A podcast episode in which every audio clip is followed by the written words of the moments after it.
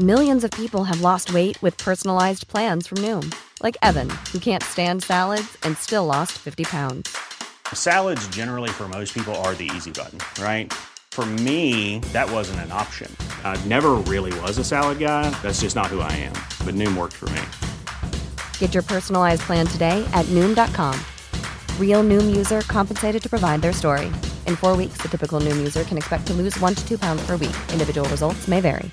Want to get a chiseled look in the jawline? Sculpt and shape your jawline with added volume from Juvederm Volux XC. Juvederm Volux XC is an injectable gel specifically designed to be robust enough to improve moderate to severe loss of jawline definition. And it is the first and only hyaluronic acid filler approved for the jawline. Add volume to your jawline for a chiseled look with Juvederm Volux XC. For important safety information and to find a licensed specialist, visit juvederm.com. That's J U V E D E R M.com. Not for people with severe allergic reactions, allergies to lidocaine, or the proteins used in Juvederm. Common side effects include injection site redness, swelling, pain, tenderness, firmness, lumps, bumps, bruising, discoloration, or itching. There's a risk of unintentional injection into a blood vessel, which can cause vision abnormalities, blindness, stroke, temporary scabs, or scarring. Talk to a licensed specialist to find out if it's right for you. Visit juvederm.com. That's J U V E D E R M.com.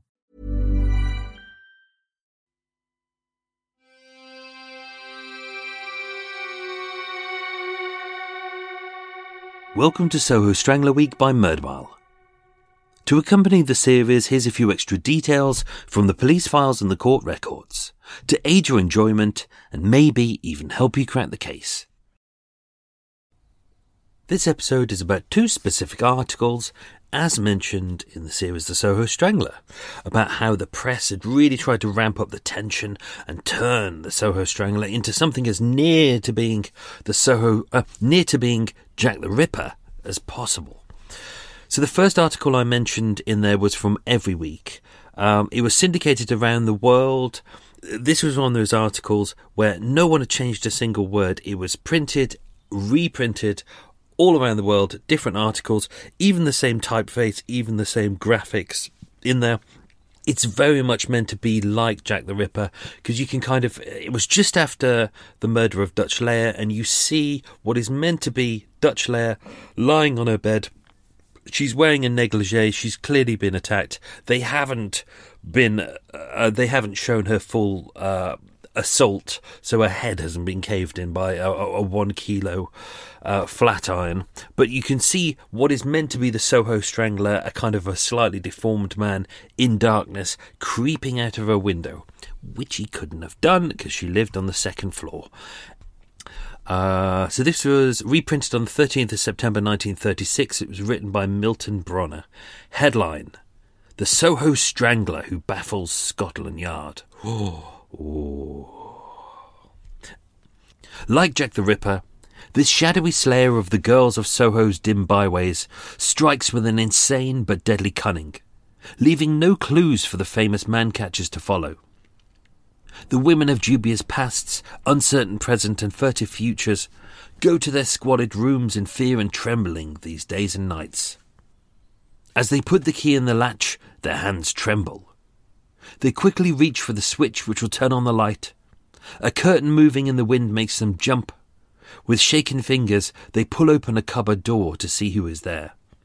See, this was sent out verbatim to the newspapers and it was reported as fact, but as you can see, it's very much a story. For the shadow of sudden and terrible death lurks over them. Three of their kind in the past few months have been strangled to death by some strange, fantastical killer who comes like a shadow and like a shadow departs. Scotland Yard, London's much prized crime detection factory, has up to the present been unable to find any comfort to the frightened women of Soho. For Scotland Yard, which never lets up and rarely gives up, is at present completely stumped by this mysterious killer. The failure of Scotland Yard shows that, after all, it's a human institution run by mere human beings, and not by demigods. History is repeating itself, but the Yard takes to itself the consolation that history only repeats itself about every half century as far as failures are concerned. Ironically, Jack the Ripper was 48 years earlier. From the winter of 1887 to the summer of 1889, the forever notorious Jack the Ripper committed a series of baffling crimes. Since November last, the Soho Strangler has been committing a series of baffling crimes. Jack the Ripper's victims were all women. The Soho Strangler's victims have all been women. Those who were Jack's prey were all women of a dubious class, just as have been the ones who fell to the clutches of the Soho Strangler. See, three were prostitutes, one was actually technically a part time prostitute, uh, and one was a cleaner. So, uh, make of that what you will. Jack the Ripper threw such a shiver over all of Whitehall district of London that women were afraid to go out at night. The same is true today of the women of the Soho district. Jack the Ripper, as his name implies, used a knife and mutilated his women victims in such a way that the police deemed him a sexual maniac. He was never identified, much less caught by the police. The Soho Strangler, as his name implies, strangles his victims, and it is thought he is either a sexual maniac, a white slaver, or a dope peddler. See, they never say could be just a normal guy. Just a normal guy who visits prostitutes, who gets drunk, gets angry, doesn't have enough money, kills them. Which is highly possible. They want it to be something exciting. So that goes on, and that's them very much trying to uh, create a real kind of a story and a myth around this. But around the time of the murder of French Marie, so the final murder attributed to the Soho Strangler. Uh, there was another article that was syndicated around the world. This was in the Chicago Tribune. It wasn't front page, it was set, uh, third page uh, on the 1st of May 1938. Um, and this supposedly is what happened with French Marie, but clearly they're trying to create something interesting around it. Um, it's written by David Darrah uh, who was a writer for the Chicago Tribune. Um, apparently, he was based in London. Uh, he was one of the London reporters for the Chicago Tribune, but his knowledge his knowledge of London is absolutely shocking. So uh, let me let me read this to you. This is uh, the case of uh, the murder of French Marie. Meek Mrs. Annie Correll, in brackets Mary, sitting in a small bathrow flat of Euston Road in the shadows of the sombre district of London Soho. Um, where we are is actually a mile north of Soho, but that's fine. He can make a mistake. Um, uh, in the sombre district of Soho, glanced at the dresser clock and uttered a startled cry, My, my, I'll be late for work. She never said that. Uh, she gulped down the last of her tea, almost at 6 pm, uh, and she'd have to hurry. She slid a serviceable sleeve aclo- across her lips, uh, yanked an old blue hat over her older grey head, and hurried out of her room, down the stairs, and into the street. Once outside, she stopped abruptly, sniffed suspiciously, saying, Smoke? Mrs. Connell looked up. Immediately, she began screaming, Fire, fire. She didn't scream fire, fire. She didn't look up. It was actually someone else who notified her that smoke was happening. Uh, she wasn't on her way to work. Um, a thin streaming of smoke was floating from a small third floor window. Uh, it was second floor, uh, next to the door, above a radio store. I mean, wow, they actually got it right. It was next to a radio store. Um, the the most baffling thing about this article, when I was reading through it, I thought I know some of these phrases, and then I realised that this writer, David, whatever his name was, had stolen most of it from a a, a People article from a few weeks before. So uh, all he'd actually done was copied, pasted, dotted it around.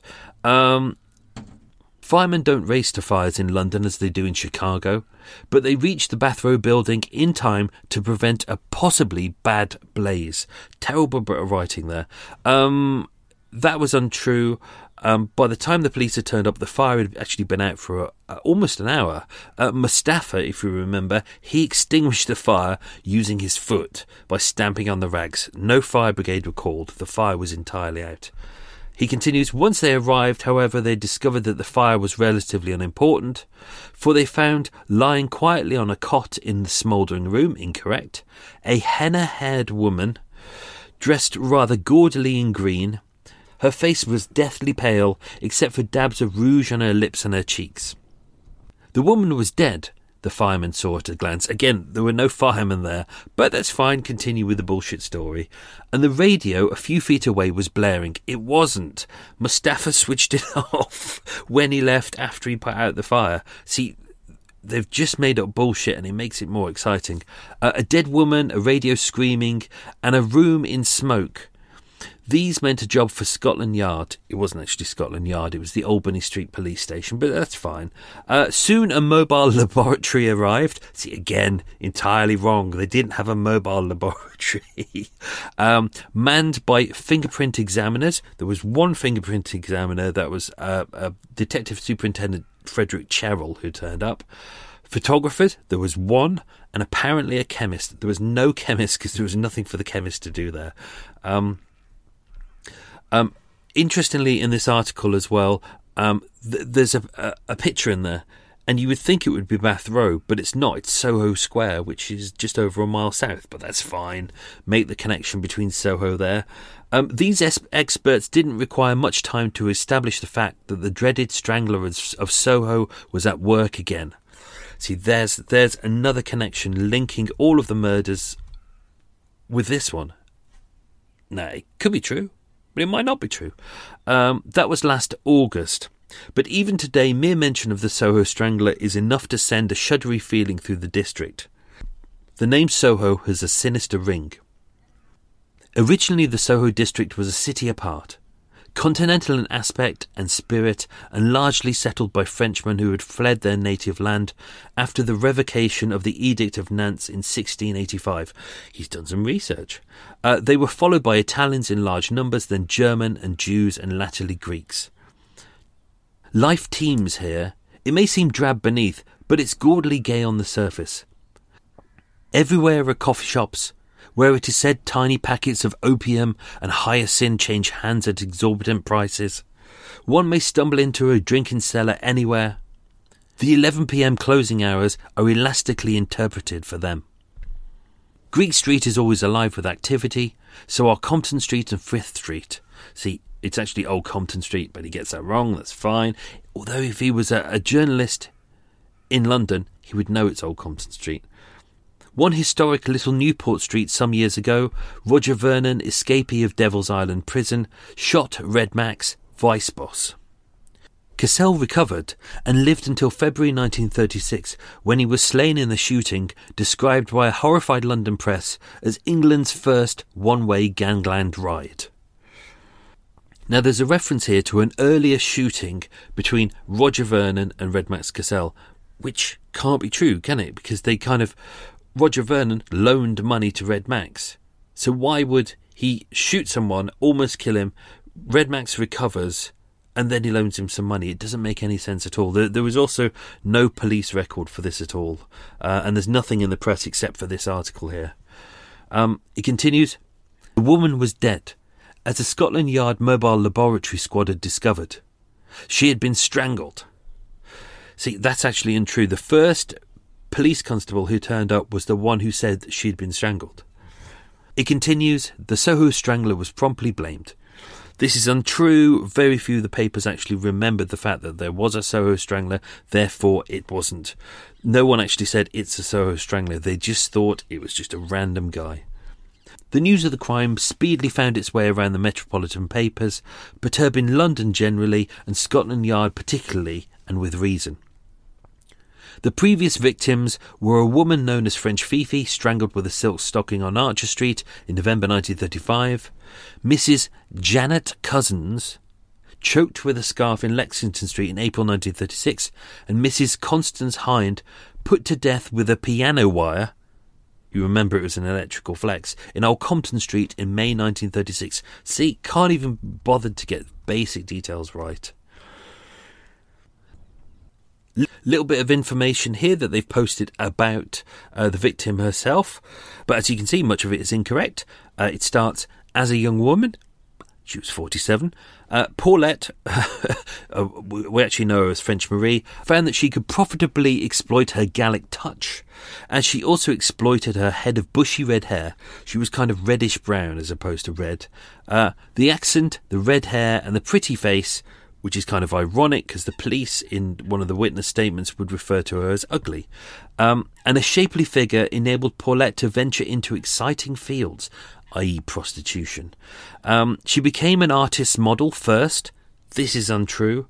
And no doubt there are various obscure galleries in which canvases portray this lovely Titan haired girl that was Paulette, which, as we know, is utter bollocks.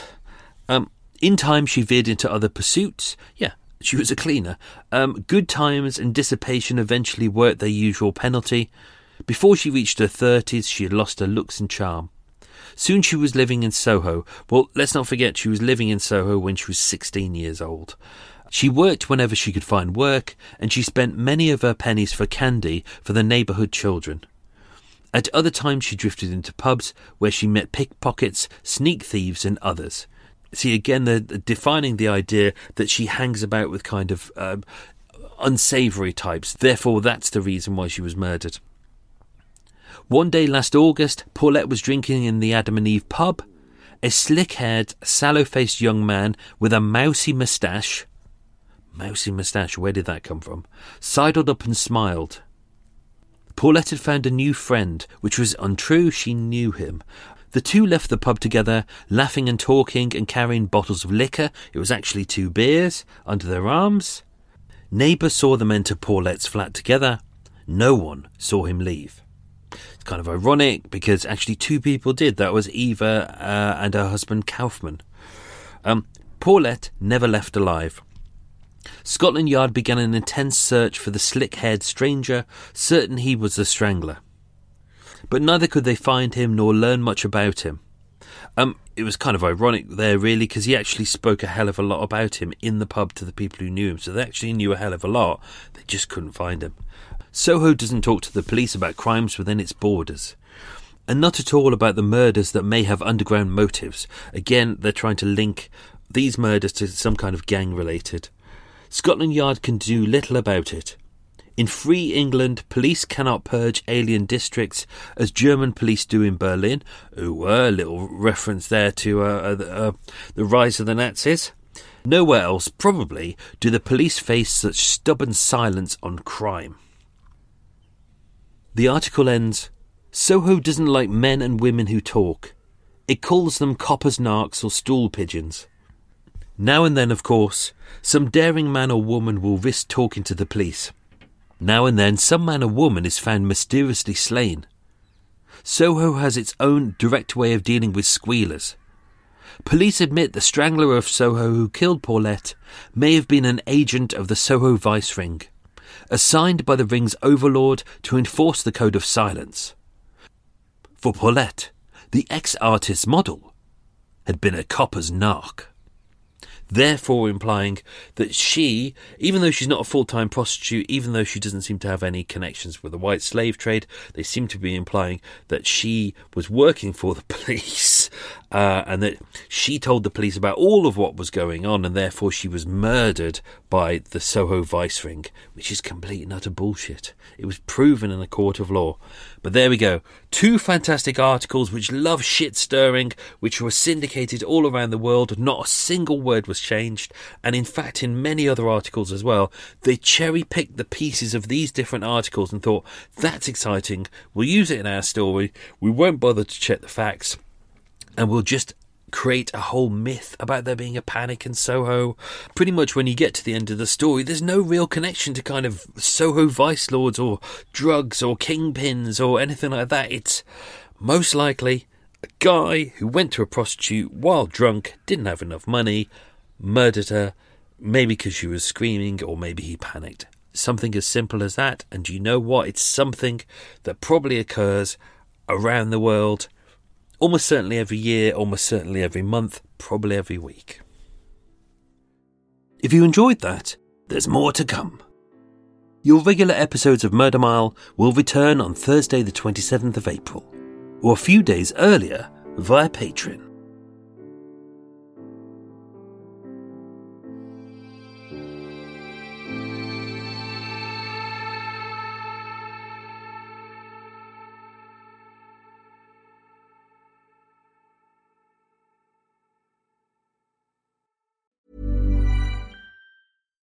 If you're looking for plump lips that last, you need to know about Juvederm lip fillers. With Juvederm Volbella XC and Juvederm Ultra XC, your lip look, whether it's subtle or bold, can last up to one full year with optimal treatment and no additional maintenance. Find a licensed specialist and see if it's right for you at juvederm.com today. That's J U V E D E R M.com. Add fullness to lips in adults over 21 with Juvederm Volbella XC or Juvederm Ultra XC. Do not use if you have severe allergies or a history of severe allergic reactions, or if you're allergic to lidocaine or the proteins used in Juvederm. Tell your doctor if you have a history of scarring or taking medicines that decrease the body's immune response or that can prolong bleeding. Common side effects include injection site redness, swelling, pain, tenderness, firmness, lumps, bumps, bruising, discoloration, or itching. As with all fillers, there's a rare risk of unintentional injection into a blood vessel, which can cause vision abnormalities,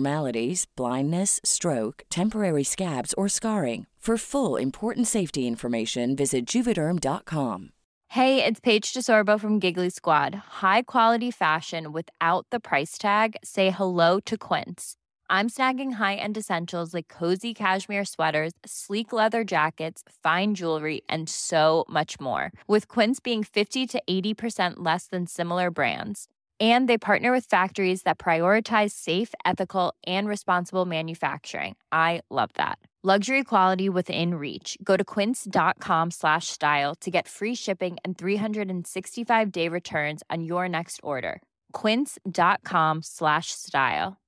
Imagine the softest sheets you've ever felt. Now imagine them getting even softer over time. That's what you'll feel with Boll and Branch's organic cotton sheets. In a recent customer survey, 96% replied that Boll and Branch sheets get softer with every wash. Start getting your best night's sleep in these sheets that get softer and softer for years to come. Try their sheets with a 30-night guarantee. Plus, get 15% off your first order at bollandbranch.com. Code BUTTERY. Exclusions apply. See site for details.